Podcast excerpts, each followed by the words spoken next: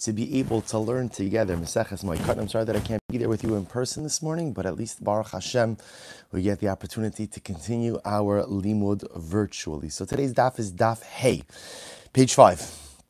Daf 5 Maseches Hagiga begin by thanking our sponsors to thank our Talmud Torah sponsors for the month of Adar Aleph, Paul and Kathy Pollack for dedicating all the Shiurim and Drushos this month sorry, all the Sherman Drussels this month in memory of Paul's grandparents, Zachariah ben Zachariah, Dina Basrab Dove, and to thank Art and Sherry Miller for dedicating all the Sherman Drussels this month in memory of Art's brother, Richard Miller, Ruvain ben Betzalel V'Rachel. We hope that in the merit of our Talmud Torah, all of the Neshamas Aliyah and the families in Acham. And with that, let us let us begin. So, as I mentioned, today's daf is daf hey. We are actually picking up on the bottom of Dalid Amud Beis. This is where we left off. Uh, three, six lines up from the bottom. A really beautiful Gemara.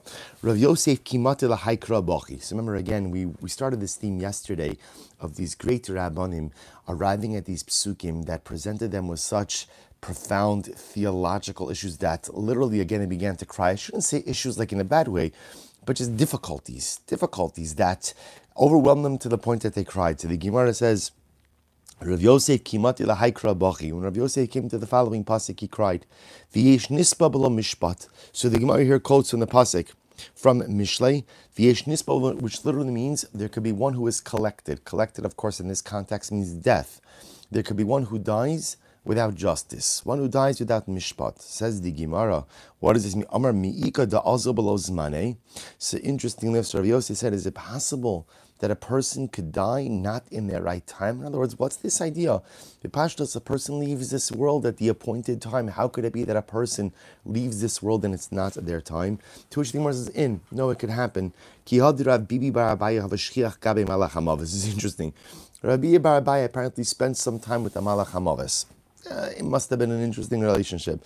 He sends them with the Machamavas, Amr Le Shluchei, Zil Aisili, Miriam Megadla Seir Nashya.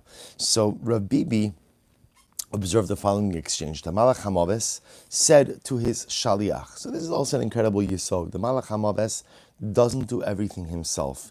He has shluchim, he has agents. Again, the Malach Hamavis is responsible. It's a lot on his plate. So Lamaisa, again, he has to find other, he has support staff, which of course, by the way, is an incredible yisod in life, that if you want to be successful at whatever it is that you do, you have to surround yourself with the right, right support team to enable and to amplify your success. Even Lahabdullah Malach Hamavis doesn't do everything himself. He says to his shaliach, Zil Aisili, go and bring me the neshama of Miriam, the, one, the woman who braids the hair of other women. Miriam the braider. This was her name. This is how she was known. Bring me, bring me the neshama of Miriam the braider. So the Gemara says, Azal Aisili Miriam Magad Ladardiki. Shliach made a mistake. Shliach made a mistake, and the Shliach instead brought the neshama of Miriam the one who was in charge of young children. So he brought in the Miriam instead of Megadla Seir Nashya, the one who braids the hair of women, Megadla Dardiki. She like ran a she ran a gun. You know, she ran a nursery. Miriam, the, the nursery school, the play group, the play group leader. Brought, so the, the shliach brought the wrong neshama. Amrale. Anna Miriam Megadla Seir Nashya Amrlecha. So Machamav gets upset. He says, The shliach, I told you, I gave you explicit instructions. I told you to bring the neshama of Miriam the one who braids the hair of women, not Miriam, not Miriam, the one who raises or watches over children. She says, no problem, I'll just return the neshama of Miriam, the playgroup leader. I'll return her neshama. Keep it easy. Machlam says, no, it doesn't work that way. Once you brought her neshama, she's here. She's here. She's added literally again to the tally of the dead. Ella, hechi yachlisla. So, so so maybe Rabbi says Malach take someone not in their right time. Have a Nikita me asra biada, v'have kashargra top of top of hay, umachriye tanura. So listen to this. So what happens? The Malach says as follows: Havas Nakita me biada. Look at Rashi. Last Rashi and Dalam Beis. This Miriam, this Miriam who was the Megadla Dardiki, this Miriam was the babysitter, the nursery school teacher, the playgroup leader. So she was she was holding a poker. right? She was going ahead and holding the poker. She was she was stirring stuff in the oven, uh, the coals in the oven, and she was holding a poker in her hand. And what happened? Top of hay. Umecharia tanura shakalta va'anchasa agaba dekara. She went ahead and she accidentally placed the poker on top of her foot. Kadcha. As a result, she got burned. Isra mazla. And her mazel was weakened. And therefore, again, va'aisise. And therefore, her neshama was taken. So what's happening over here is something very interesting. So Rav Bibi is bothered by Malach Hamavas. How can you take someone not in their appointed time? To which the Malach Hamavas says, you're right except when a person does something that weakens their mazel, or in this particular case, when a person does something which places themselves in mortal danger, that gives the Malach HaMavis a little bit of a, of a Pesach, of an opening to be able to take that neshama. In other words, that normally there's a certain mazel, there's a certain protection that a person has. But when a person places themselves, knowingly or unknowingly, in a dangerous situation, it leaves them open for greater danger. This, this is the idea, by the way, why we don't put ourselves b'makom sakana. We don't put ourselves in a place of danger. Besides the fact that there's a biblical obligation, I have to watch over my life. But in addition to that, when a person is in a precarious state, it just opens the door for other negative and dangerous things to occur. So this so Malchamava says, listen, this Miriam, she burnt herself. So because she burnt herself, her mazel was compromised, and because her mazel was compromised, I was able to take her neshama. Amrli Rabbi Bar Abaye, Islucha Rishusa Lemi Avid Hachi. So Rabbi Bar Abaye says to do you ever shus to do this? Do you ever shus to take her neshama not at its right time? So Malchamava is close the pasuk in Mishlei to Rav Bibi. And so Rav Bibi doesn't the pasuk say there are some who are collected even without judgment, meaning that there are some who leave this world even though it's not their right time. I, so Rabbi says, v'hoksiv, dar holech v'darba. I, but the pasuk says, Rabbi says, it's incredible by the way. He's getting into an exchange with the Malach Hamavis. I, but the pasuk says, a generation comes, a generation goes, which sounds like each and every generation, each and every person has their defined time in this world. And they're not taken from this world ultimately again until their time is up. So how can you take this Miriam Magad Ladardiki earlier than her time?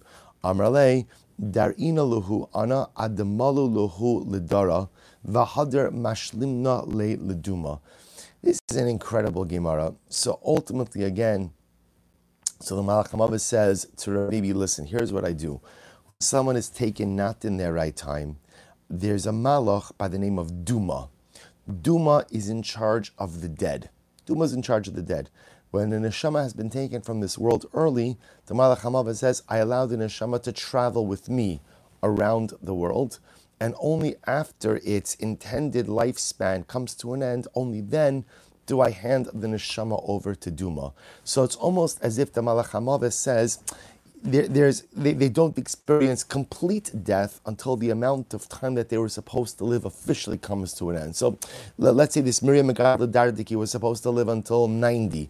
The Malach took her when she was 80. So the Malach says, for 10 years, I allow her to come with me, accompany me along my journeys in the world, and only when she 90 do I hand her neshama over to Duma, who is in charge of the neshamas, or of the dead, I should say.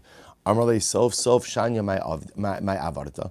So Rav Bibi says, but no, what do you do with the 10 years? In other words, there's 10 years that Miriam Magad Ladardiki, for argument's sake, there's a certain amount of time that she was supposed to live that she doesn't end up living. So what, what do you do with those years? But say, listen to this Gemara. So Amr ikatzura mirabanan de ma'avir b'milei Mosifna luhu le chalufe. So the Malach Hamava says something amazing. He says, if I find a Talmud Chacham, the ma'avir b'mile, Rashi says over here, ma'avir amidosav. If I find a Talmud Chacham who is a forgiving individual, a yielding individual, a person who does not exact retribution even when he is wrong, wronged, I give him those years. See, you hear this? You hear this? You hear how incredible this is? First of all, again, a person becomes makes himself into a Talmud Chacham, that's important. But being a Talmud Chacham is not enough. You have to be Mavri Al Midosov. You have to be a Bal Midos Tovos. You have to have the right character traits. And at least in the eyes of the Malach Hamavas, the greatest character trait that a person could be, could, could possess, is to be a yielding individual.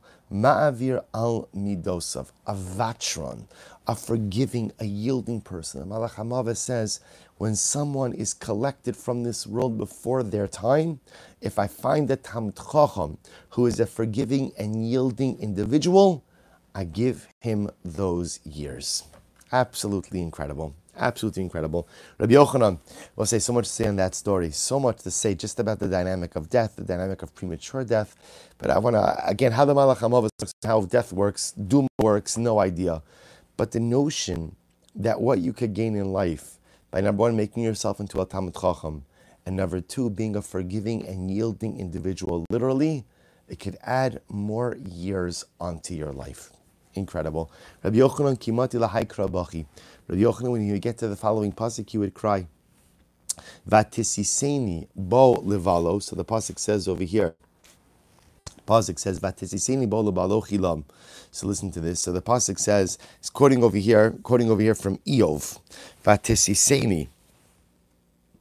Literally, he incited me to swallow him up for nothing. What does this mean? Eved Venises Takana Yishlo. So ultimately, again, a servant whose master is incited against him and then tests him, is there any remedy for such an individual? So Rabbi Yochanan felt overwhelmed by the notion, ultimately, again, here that HaKadosh Baruch Hu gets incited against us. And then ultimately, again, we get incited against HaKadosh Baruch Hu. So the Gemara goes right to the Gemara says, Rabbi Yochanan kimat. Rabbi Yochanan got to the following pasuk, he cried, Hein bikdoshav lo yamin. So this is actually an incredible pasuk. Hein bikdoshav lo yamin literally translated means, even in his holy ones, he does not believe. What does this mean? I bikdoshav lo yamin. If Hakadosh Baruch Hu doesn't believe in his holy ones, so the Gemara says yamin, then who should he believe in? So this is actually an overwhelming pasuk because what the pasuk seems also from Iyov, what the pasuk seems to highlight is that at the end of the day, Hakadosh Baruch Hu can't have full trust in anyone, even in those who are holy. Hakadosh Baruch Hu can't have full trust. So the Gemara tells a story. We'll see what it means in just a moment. Yom Achad Havaka Azil Ba'archa. One day Rabbi Yochanan was walking on the road. He saw that there was a man who was gathering figs. Shavik Hanach Dimatu, Vishakal Hanach Delo Matu. And interesting enough, figs, he said he did not eat the ripened figs, figs. So Rabbi Yochanan sees this. Amrle Hani, so the Gemara says, Amrle, Lav hiding Hani Ma'alantve. Why are you taking the unripe figs? Doesn't it make sense to take the ripened figs with you? Amrle Hani La'archa Ba'ina Lahu. Hani Natran, Vahani Lo Natran. So the man says to Rabbi Yochanan, No, I'm traveling. I'm traveling. And therefore I need the food to keep for a while. The ones that are ripened, they're ready to eat now. They're not going to last for the journey. The ones that are unripened, those are the ones that last for the journey. Rabbi Yochanan said this and he said, Amar Hainu Dichsiv Hein Bikdosha Lo Yamin. That's the meaning of the pasuk that a HaKadosh Baruch Hu can't even believe in his holy ones. Meaning what? Look at Rashi. Hainu Dichsiv Hatovos Yare Penyirkavu Afa Bachur Matzadikim Nechaz Lemisa Penyechto. So this is interesting. I, I think the Pasha shot of the Gemara is Hein Bikdosh of Lo Yamin is there is no guarantee of continued spiritual success. You know, we, the way it works in is you could do the right thing for a prolonged amount of time, but that is no guarantee that you're going to continue to stay on the proper derech for the rest of your life. Unfortunately, it happens. A person, I do the right thing for five days, for five years, for 50 years, but there's no guarantee that I can't fall off the wagon. There's no guarantee that I can't mess up. There's no guarantee that just because I've been a holy individual up until this point that I can't shalom lose my way. That's the idea of hein bikdoshav lo ya'amin. You see, emuna, we have a, we, we have emuna in Hakadosh Baruch Hu because the Ribbon Shalom is consistent and constant. Hein bikdoshav lo ya'amin is that man is not really capable of that same level of constant consistency. That even though I'm ripe right now, that which is ripe right now could spoil the next day. Rashi understands that it means something a little bit different. Rashi understands that sometimes Hakadosh Baruch Hu takes the righteous from this world early before they can mess up.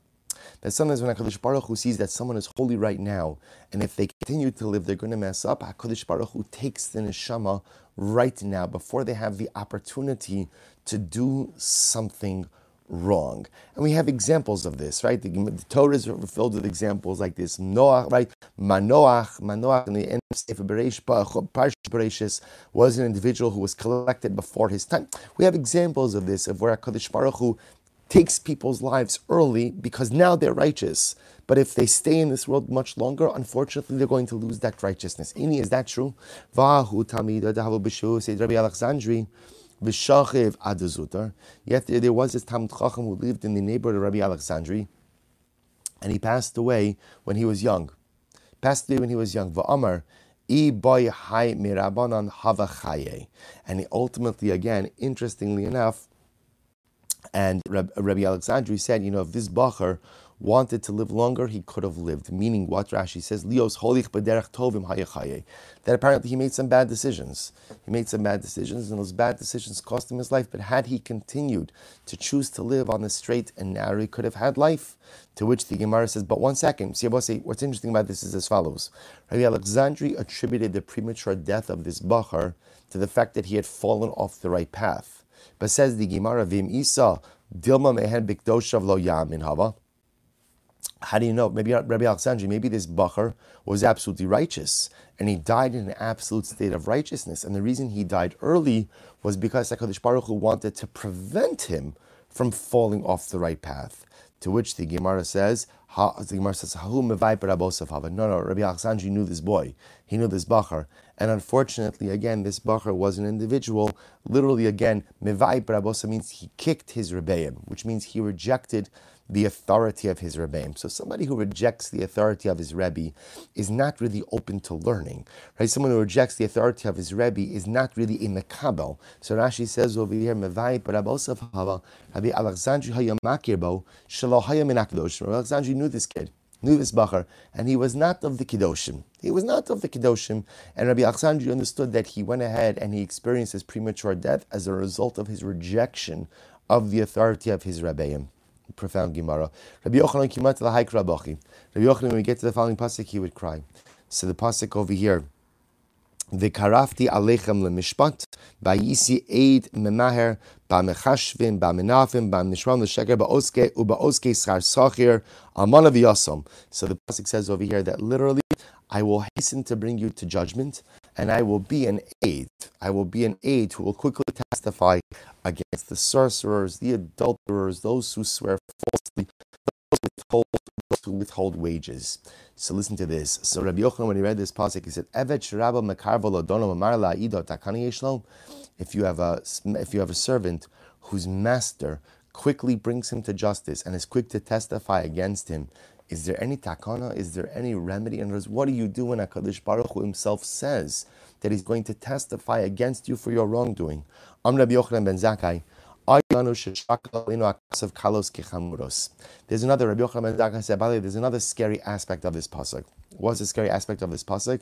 That the pasuk lumps together what we would call minor infractions with major infractions. How so? So remember again, if you look at this pasuk, so you have again you lump together sorcerers, adulterers, and those who withhold the wages of laborers. Now, again, I would put sorcery and adultery in a different category than withholding wages. Withholding wages is bad, but it doesn't seem to be the same level of severity. But ultimately, Yochanan Ben Zakkai says you see that in the eyes of HaKadosh Baruch Hu, it does have the same level of severity. Incredible.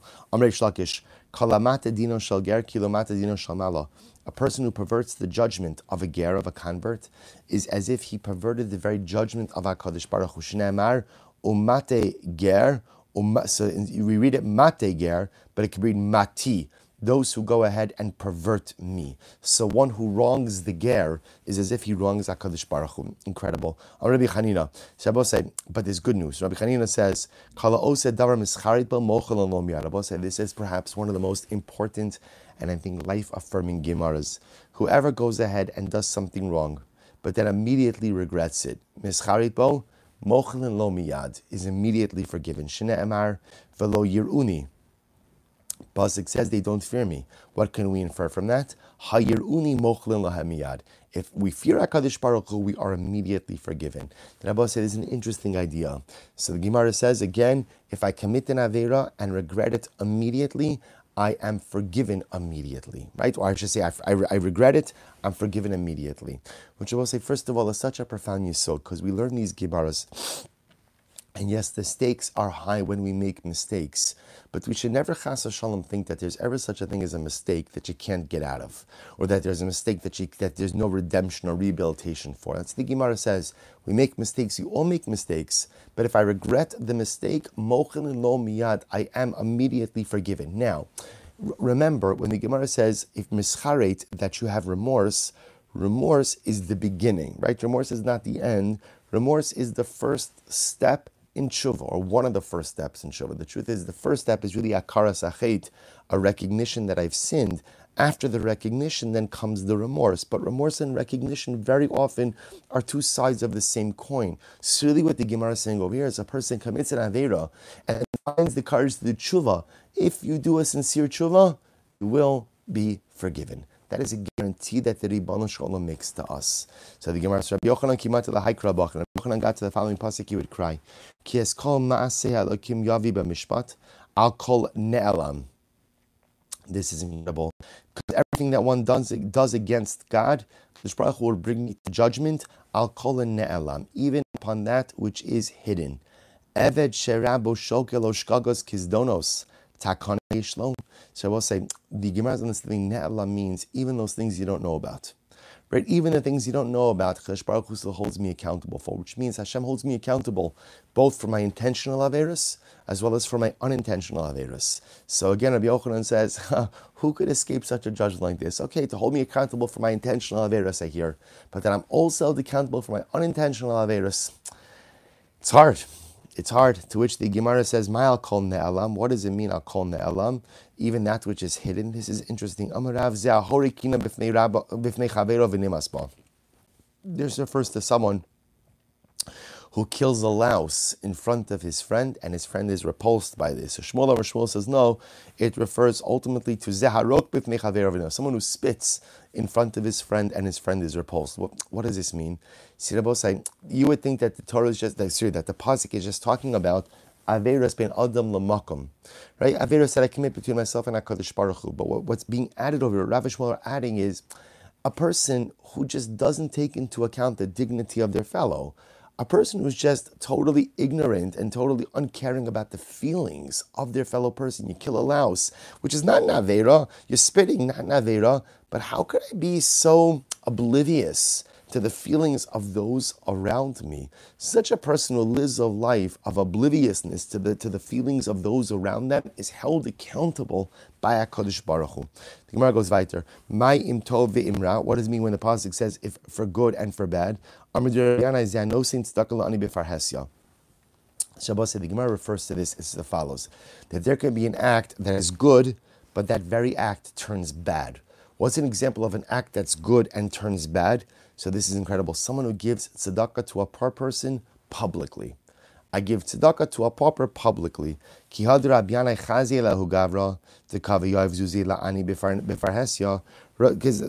saw a man who gave tzedakah to a pauper, but he gave tzedakah in public.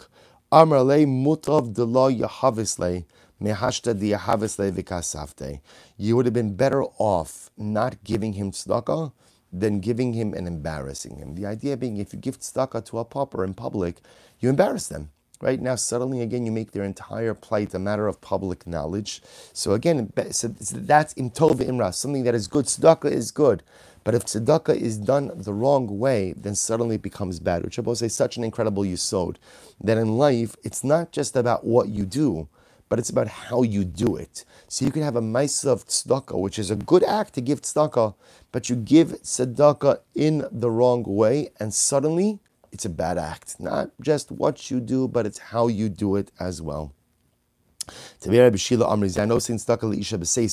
Another example of something that is good that could become bad is a man who gives tzedakah to a woman in private. To la. Because when a man gives money to a woman in a private setting, in a private setting, chas shalom, people could interpret that as maybe being payment for something illicit. So Rava Amarava says, Rava says it also refers to someone who sends meat home to his wife on Erev Shabbos when the meat has not been properly muchutach. Muchutach means cut up. In other words, that the prohibited fats or gid hanosha sciatic nerve has not been removed. Because what's the concern? A man sends a piece of meat home, makes pride places an order in the butcher, sends it home erev Shabbos. Erev Shabbos, everything is chaotic. Erev Shabbos, everything is busy, right? This is not like a new thing that Erev Shabbos is busy. It's always been busy. So a man sends home a piece of meat and the meat is not properly prepared. The wife gets it, her husband sent it home. She doesn't think that maybe there's fats or maybe there's a sciatic nerve. She just cooks it up and it turns out that she's cooking something non kosher. I Rava. We'll say first white line on the bottom. Rava Mishager. I bet Rava used to go ahead and send meat that didn't have the fat or the sciatic nerve removed. He would send it home to his wife on Erev Shabbos. Shani Basrav Chisda de Kimli Begava de. Ultimately, Rava was married to the wife of Rav, to, sorry, to the daughter of Rav Chisda, and the daughter of Rav Chisda was proficient in these things. So she would see the piece of meat, she would know if the fats or the sciatic nerve weren't removed, and she would make the the the, the necessary arrangements. Rabbi Yochanan kimat elahai and Rabbi Yochanan would get to the following pasuk, he would cry, V'haya timsa'ena oso ra'os, ra'os rabos vitzaros it will be that these ra'os rabos, these terrible, great number of bad things and sorrows will find you. Eved sherabo mamsilo ra'os v'tzaros takana yeshlo. Tell me, a servant whose master prepares for him ra'os, bad things, sorrows, afflicting things, is there any remedy for him? My ra'os v'tzaros. What are the ra'os and tzaros referred to in the pasuk? So the Gemara says, Amarav ra'os shena'asos tzaros zulazu. Sometimes Chalish Baruch Hu visits ra'os and the nature of the negative things are tsaros, even create a tsara one to the other. What's an example of this? Kigon zibura va'akrava. So Rashi points out to her something very interesting that if one gets stung by a by a bee versus one gets stung by a scorpion, they're treated in two different ways. You treat a scorpion bite with warm water and a bee bite with cold water. Okay, the problem is cold water is prob- is, has an adverse impact on a scorpion bite, and warm water has an adverse impact on a bee bite. So this is rose, two terrible things that ultimately are tsoros zulazu, that ultimately exacerbate one the other. So the Gemara goes out, the Shmuel Amar Zamamtzi lo. It's very interesting. Shmuel says, what are ra'os v'tsaros? This is someone who gives money to a poor person when he's desperate. This is really quite fascinating. You see, Shmuel says like this: the idea, the idea is to go ahead and give money. This is actually, I'm sorry. Rashi says this is going back on imtov ve'imra. When the pasuk says something that is good could also become bad. What's an example something that is good that has become bad? Giving money to a pauper when he's desperate. Meaning what? See, when an ani, when a pauper is desperate, he has to he has to get what he needs and he has no time to look for a bargain, right? He has no time to figure out how to use the money wisely because he's in acute crisis right now.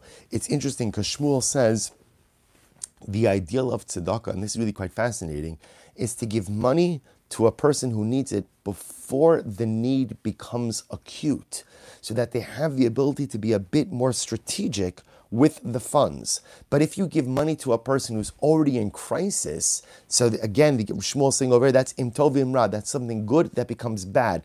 They're going to use the money to alleviate the crisis, but they cannot use the money strategically.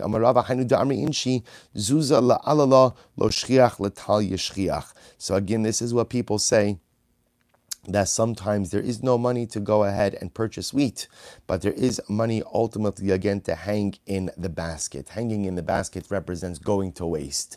So sometimes again, you know, when the, before the person was in crisis, they had an opportunity to go ahead, if they had an infusion of funds, to use it strategically. Now they're in crisis. In crisis mode, a person rarely has the opportunity to be strategic. And by the way, it's two interesting yisodos. So first of all, it's an interesting concept for Hilchos Tzedakah that when possible, the goal is to help a person before the crisis becomes acute. Help them you know the crisis is going to come, but it's not here yet. So if they have the money, if they have the eitzah, if they have the guidance, maybe they could avert crisis, be a bit more strategic and stay on their feet. Whereas if you only help when crisis strikes, often once there's crisis, again, the ability to be strategic and the ability to help in a more comprehensive way is often lost. Now it's just about saving the person from drowning. But even aside from tzedakah, what an incredible life lesson. See, all too often we don't think about life and we don't think about the choices we make or the direction we want to take until we're forced to think about life, which is often in the midst of crisis. The goal in life is to be strategic. The goal in life is to think ahead. The goal in life is not to wait until I'm in a crisis moment to figure out, oh, what should I do with my life? What should I do with myself? Which direction should I go in? The goal is to be able to think about all of those things. What is my obligation in this world? What should I be doing? What should I be focusing on? Where should I be putting my time, my money, my efforts? And the goal is to think about those things before crisis hits. To be forward thinking people when we have the luxury and the bandwidth of being forward thinking. Because once I'm in crisis, once I'm in crisis, the ability to be a forward thinking person is very often not there. When I'm in crisis, all of my energy, all of my time, and often all of my resources are directed just to keeping me afloat. An incredible yisod. V'charapi bayamahu. Vazavtim v'starti panai mehem. So let's remember again, the pasuk says that literally again I will get angry. I will get angry at them on that day, and I will leave them. I will forsake them, and I will hide my face from them. Amarav Amarav Bardala Eino mehem. It's actually a very profound Gemara. Whoever doesn't experience Hester Panim, whoever doesn't experience a time, this is to my both as a nation, as individuals, whoever doesn't go through a period of time of Hester Panim where they feel that HaKadosh Baruch Hu has shielded his face from him, from them, they're not part of Klal Yisrael. Whoever ultimately, again, is not, is, has never experienced that ultimately they are subject to the whims of other nations or other people, is not a member of Klal Yisrael. By the way, we'll say, understand the profundity of this Gemara. What the Gemara is saying is, do you know what it means to be a Jew? Do you know what it means to be part of Klal Yisrael? That you're going to experience times as an individual and as part of a nation where you wonder where God is in your life. That's part of being a member of Am Yisrael. You know what means to be part of Am Yisrael? That there are going to be moments where others are going to take advantage of you. That you're going, there are going to be times in life where you are at the whim, where you're at the mercy of others. This is what it means to be a member of Klal Yisrael. I know you hear this and you say to yourself, "My gosh, this is what it means. Membership has its privileges, right? This is what it means to be a member of Klal Yisrael." But I will say it's an incredible yisod because ultimately, again, our job as Jews is to have emuna. But emuna is only something that is meaningful when it's tested, right? If life always goes my way and everything is always fine and there are never any challenges, then there's no great chap in having emuna. It's obvious. Of course, I believe in Hakadosh Baruch Hu. If everything goes my way, what makes emuna meaningful is that it's tested. What makes belief in HaKadosh Baruch relationship with Hashem something special is because there are times where I wonder, what is going on over here? What is happening? Keli, Keli, Lama Zaftani. Hashem, where did you go? That's the Gemara means. How do you know you're a member of Am Yisrael? When your Amunah is tested. And how is my Amunah tested? Because there are periods of time when I feel like I need HaKadosh Baruch Hu so badly and he's absent. And when is my Amunah tested? Or I feel that he's absent. When is my Amunah tested? When I feel like I'm really taken advantage by others and I don't understand how did Hashem let this happen. Those are the, so says the Gemara, that's what it means to be part of Klal Yisrael, to have your emuna tested. Because when my emuna is tested, and I come through the test and I still believe in HaKadosh Baruch Hu, when my emunah is tested and I come out of the test, I come out of the adverse circumstances and I still feel connected, I still feel in love, I still feel like I am one with the Ribbon Shalom, that's emunah. But it's only meaningful if it's subject to a test. It's only meaningful if it's ultimately subjected to adversity. Whoever doesn't experience periods of Hester Panim, of feeling forsaken and left alone by Hashem, whoever doesn't have experiences of being taken advantage and maybe sometimes even hurt by others, you're not a member of Klal Yisrael. What it means to be a Jew is to possess incredible emunah. But to possess incredible emunah, that emunah has to be tried and tested. Incredible. It's supposed to say top line ham with base 5b. Amr li Rabbanan the Rava. So the Rabbanan said to Rava, Mar lo behester panim isay, velo ba v'haya le'achol isay. So listen to this. So the Rabbanan said to Rava, you know, Rava, I don't know, we look at your life, and you look like you have a pretty happy life right? It doesn't look like your amuna is ever tested, right? It looks like again, Baruch Hashem, you're happy, you're successful, you have everything. Sa'ah, you're never tested. So Rava says to them, Amrle miyaditu kama mishadarna betzina. If you only knew how much I had to pay off the king, right? If you only knew how much money I spent in bribes to the kings and to his officials to keep me safe, to keep my family safe, to keep Klal Yisrael safe, Afilu hachi yova be'rabbanan So nevertheless, the rabbis were distrustful of this, and they felt that Rava was never really tested. Rava never experienced any, any adversity.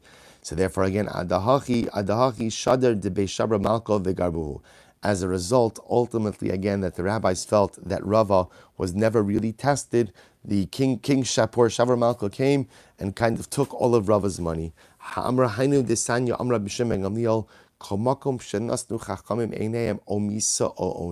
Wherever Chazal, wherever the rabbis placed their eyes, again in a sense of distrust or a sense of, of punishment, ultimately, again, there's either death or poverty. So this is really interesting.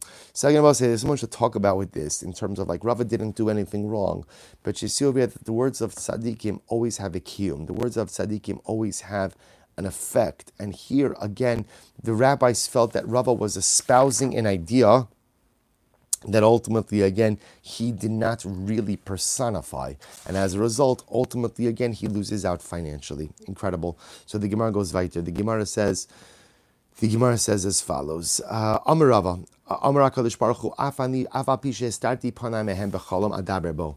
So Hakadosh Baruch Hu says to us, even though there are moments where I hide my face from you, I will always speak to you at least in a dream. So Rav Yosef Amar Yadon Tuya Alinu. So Rav Yosef said, so in other words, even in periods of Hester Panim, where HaKadosh Baruch Hu is hidden, even in those times, HaKadosh Baruch Hu still finds a way to communicate with us. Rav Yosef says, even in times where HaKadosh Baruch Hu is hidden from us, his protective hand is still extended upon us. Shne'emar, ubetzel yadi kisisicha. Good. So Gemara tells an amazing story. Rabbi Yoshua ben Chananya, Halibe Kesar. One time Rabbi Yoshua ben Chananya was in the palace of the Caesar. Achvi leahu apikursa amad da'adjunhu mare le'apemine. So there was a particular apikores who was there in the palace together of Shabbachain, and they're in the presence of the Caesar. Now Rashi says over here, third line from the top, she'ena razal sedukim. What's an apikores? Someone who doesn't believe in the words of Chazal. That's an apikores. So there was this apikores together with Rabbi Yishmael ben in the palace of the Caesar. And ultimately the apikores gestures to Rabbi Shimon Chananya, and he says, Hakadosh Baruch Hu has turned his face away from you. Ach vilei yado netuya alinu. So the Rabbi Shimon Chananya he signals back but HaKadosh Baruch Hu's hand is still upon us. Maybe he turned his face away a little bit, but his protective hand is still upon us. So I say, so the Caesar sees them gesturing to each other. I'm case Rabbi Shua, my achvilacha. So Caesar says to Rabbi Shua, tell me, what did this guy gesture to you? So he said, so my achvilacha, amadadjunu marela apemine he gestured to me that God has turned his back on us. And I gestured back to him, but God's hand is still upon us. My.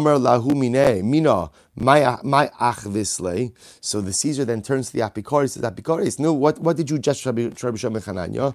So, so mare. I gestured to him that their God had forsaken them. Umay achvilacha. And then the Caesar says to the Apikoris, and what did Rabbi Shimon Hananya gesture back to you? So lo yedana. So the so the Apikoris said, I don't know. I, I, actually don't know what he gestured back to me. So the Caesar said, Amr Amru gavra de lo yada my machvile b'machug yichavi kame malka. Tell me, is it appropriate to gesture in front of the Caesar when you don't know what you're gesturing? Afkua v'katlu. They took the Apikoris out and they killed him. So an incredible turn of events. In other words, the Apikoris, and, and, and a right from Shimon Chananya. So the, the, the Apikoris is saying your God has forsaken you. And the Shimon Chananya says God's face may be hidden, but at the end of the day, his protective hand always extends upon us. And amazing enough, what's the end of the story? The Apikoris is executed by the Caesar. Incredible. So we'll say first of the widest lines. Ki kanicha nafshi Rabbi Shimon Chananya. when Rabbi Yoshua ben Chananya was about to pass away, Amrli Rabbanan Maite Havi Elan Me'apikorsin. What's going to happen to us with the Apikorsins? Apparently, Rabbi Yoshua ben Chananya was the great champion of the Jewish people when it came to the Apikarsin, right? He was always the one, he was always the one who, who protected Klal Yisrael when Apikarsim tried to start up. So now, Rabbi Yoshua ben Chananya, you're about to die. What's going to happen to us with the Apikarsim when you die? Avda Itzamibanim Nisrcha Chachmasam. When wisdom is lost from the sons, ultimately the wisdom grows putrid. Kevan sha'avda eitza mibanim, once eitza, once wisdom or once counsel leaves the children, nisracha chachmasan shal ha'olam. The wisdom of the nations of the world grows putrid as well. In other words, Rabbi Shimon was saying is, if I'm not going to be here to protect you, HaKadosh Baruch Hu is going to make sure that no one from the nations of the world is here to start up with you. The other possibilities from here. This is by Yaakov and Esav. So right, so Esav says that Esav and Yaakov, the way it works is Esav only has power when Yaakov has the ability to travel alongside of him. But now that at the end of the day, Rabbi Shimon says, I won't be here, there won't be any apikarsim to start up with you up until the time that there is a proper champion to defend you. Rav Ila have a salik bedarga debe Rabba Barshila. So Rav Ila, Rabbi Ila was walking up the stairs in the house of Rabbi Barshila. Shami the Yanuka Davikari, he says, so beautiful. He heard a young child who was reading the following pasuk. The pasuk here is from Amos. Kihine yotzer harim obore ruach umagid la'adam masicho. Literally, again, HaKadosh Baruch Hu is one who creates the mountains, right? He fashions the mountains, he creates the wind, and he tells man what his conversation is. Tells man what his conversation is. Um, so, so Rabbi Ila hears this and he says, Amar, Evet Sherabo, Evet Sherabo Magilo Masicho, Takani Yeshlo. Tell me if the master recounts every conversation of the servant. Is there any hope for the servant? My masicho, what what conversation is referring to? Amarav afilu sicha yisira sheben ishli ishto magidim lo adam b'shas misa. Even the even even the small talk between a husband and wife, even the small talk between a husband and wife, is retold is retold before Hakadosh Baruch Hu, by Hakadosh Baruch Hu, when a person dies. In other words, when I leave this world, when a person leaves this world, not only are my actions reviewed, but every word that I said used, and even words said in the most intimate of moments. Rashi says over here, Sicha Yisera, Divrei Schok Shalifnei Tashmish. Even words exchanged by a husband and wife during their most intimate moments, right? Even during their sexual relationship, even those words that are exchanged then, those words are retold before the Beis Din Shamala. Those words are retold before HaKadosh Baruch Hu. Ini, is that so? So listen to this. So the Gemara tells us that this is actually a pretty wild story. Rav Kahana. Rav Kahana once hid under the bed of Rav. I will say a, a, very strange story. Rav Kahana hid under the bed of Rav because he wanted to see how his Rebbe conducted himself in moments of intimacy. Apparently, he was he was a Talmud. He wanted to learn everything about his Rebbe. Vishama disach vitzachak va'asatzrachav. And he heard that Rav, Rav, when he was intimate with his wife, said right spoke with his wife, and again words of intimacy, words of intimacy, caused her to laugh. They laughed together, and then they had relations. So so Rav Kahana under the bed. Uh, I will say it just it is what it is, right? Rav Kahana, Rav Kahana, it, Rav Kahana is under the bed. And Rav Kahana is under the bed. He hears what's going on. And he begins to speak to Rav. Amar dame pume derav kimandalo timely tafshila. The mouth of the master sounds like someone who never had anything to eat. In other words, what Rav Kahana was saying to Rav is, you talk and your excitement and the words that you're using are like you never had relations before. So listen to this. A Rav, here's a Rav Kahana's under the bed. Amar le Kahana, book. First thing is Kahana, get out of here. Get it. We're not having this conversation now. Get out of here. Get out of here. Lav orachara. This is not normal. I value my relationship with my talmidim, but not this much. We could, we, right? We, we could have conversations in the beis medrash, but this is not the place for you to be. Get out of here. Puk. Lav orachara. So I'll say, so, okay, so leaving aside that story, the point of here, what do you see from this story? You see from this story that Rav, Rav, said what we call divrei ritzui, that Rav didn't just engage in the act of relations, right? Rav didn't just have relations with his wife. There was a setting of the mood. And the setting of the mood requires words. And the setting of the words requires a whole bunch of behaviors in, in order for in order for the act to be pleasurable and meaningful. To which the Gemara says, Lokashya, kan ditzarach l'ratzuye, kan de lo l'ratzuye. We will say this is part of a, of a different discussion, which is actually quite fascinating. You know, in, in, in, from, from a Jewish, from a halachic perspective, a man has an obligation of intimacy towards his wife.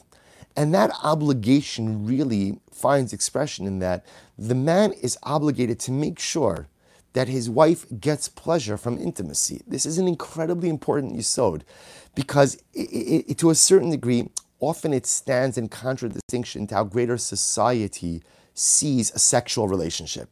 Right? In society, intimacy, sexual relations is about gratification. I have a need, I have a desire, I have a want. My goal is to satisfy that desire. And it's incredible. In halacha, that's not the way it is in halacha. A man's obligation is to make sure that his wife gets pleasure from the act of intimacy. That's his obligation. It's not just a nice thing for a man to satisfy his wife in an intimate relationship. That's the halachic obligation that a man has. Shulchan Aruch, state in Shulchan Aruch, that that's the obligation that a man has. So therefore, again, a man has to know his wife and has to understand how, how she could find pleasure through this intimate relationship. So sometimes, again, it's through words, sometimes it's through touch, so it's through all different things. So the Gemara says something amazing. So the Gemara says, the Gemara says that whatever a husband has to do and whatever he has to say, right, or whatever mood he has to set in order for his wife to find pleasure and to get pleasure in relations, that's halachically appropriate. There are certain things that could be inappropriate. We, we know this. Like, for example, again, the Gemara discusses that a man is not supposed to think about another woman during relations. So let's say speaking about another woman to one's wife during relations, that's inappropriate. That's inappropriate. And that's when the Gemara says that ultimately, again, if there are inappropriate discussions that happen during intimacy, that I'm held accountable for, and those conversations are replayed after 120.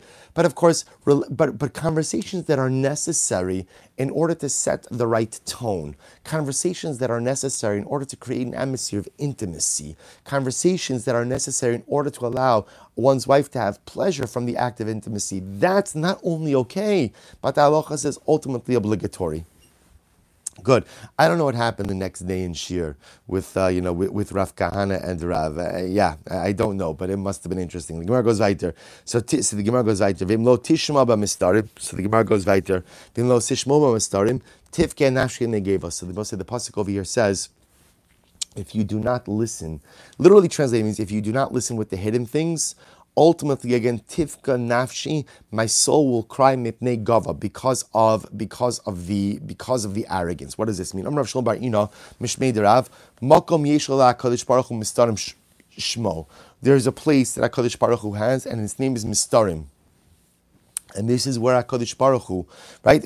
My my mipnei gava. What does it mean because of gava? Amrav Shmuel bar Yitzchak mipnei ga'avasan shal Yisrael shenitla mehem v'nit lavodakam. Hakadosh Baruch Hu cries over the fact that the honor of Klal Yisrael was taken, the grandeur of Klal Yisrael was taken and was given to the nations of the world.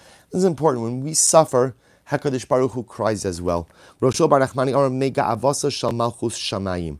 Kadosh Baruch Hu cries because the greatness of the uh, of his monarchy has been removed. In other words, Kadosh Baruch Hu realizes that when we are downtrodden, the covenant of HaKadosh Baruch Hu is diminished as well. To which the Gemara says, Miya kabechia kame HaKadosh Baruch Hu, is, does HaKadosh Baruch Hu cry? Papa lifnei HaKadosh Baruch Hu. But Rav Papa says there is no sadness in the presence of Hashem. Shene'emar hold v'hadar lefanov. Oz v'chedva bimkomo. Pasuk says, grandeur and greatness is before HaKadosh Baruch Hu. Oz v'chedva, strength and joy. So we'll say it depends. Kadosh Baruch Hu cries in an inner chamber, doesn't cry in an outer chamber. Obate Brailo, is that true? In the outer chamber he doesn't cry? Vaksiv Vayikra, Hashem Tzivakos Bayomhu Bechil Misped, Ulekarcha Lechagar Sak. So we'll say here again, it seems that Kadosh Baruch Hu was crying even in the outer chamber. Shiny Churban Beis HaMikdash Dafilu Malachi Shalom Bachu. It's different when the Beis Hamikdash is destroyed. It's different. Why? Because when the Beis Hamikdash is destroyed, even the Malachim cry. Shnei Amar, Hein Er Elim Tzaku, Chutza Malachi Shalom Mariv Karn. say when even the Malachim are crying, everyone is crying for the destruction of the Beis Hamikdash. Anyone and everyone is crying. So even the Ribono Shal Olam cries, not only in his inner chamber, but in his outer chamber. As I will say, what an incredible and overwhelming yisod. That when we suffer, the Ribono Shal Olam suffers as well. Sometimes the greatest difficulty and suffering is a feeling of isolation and being alone. But know that when a Yid suffers, when a Jew suffers, when we undergo adversity and difficulty as individuals or as a nation, the Ribono Shal Olam always suffers along with us. Sometimes he's only crying in his, in his inner chamber, but sometimes he's crying with us in his outer chamber as well.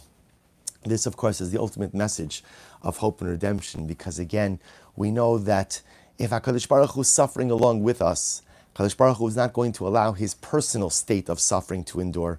And because he's going to remedy his divine suffering, we know that our suffering will be alleviated alongside his. Halavai, we should be Hashem to experience that. Amen. Right, so we'll have to stop over here for today. A lot to do, incredible Gemara. Wishing everyone a wonderful day and shkoyach.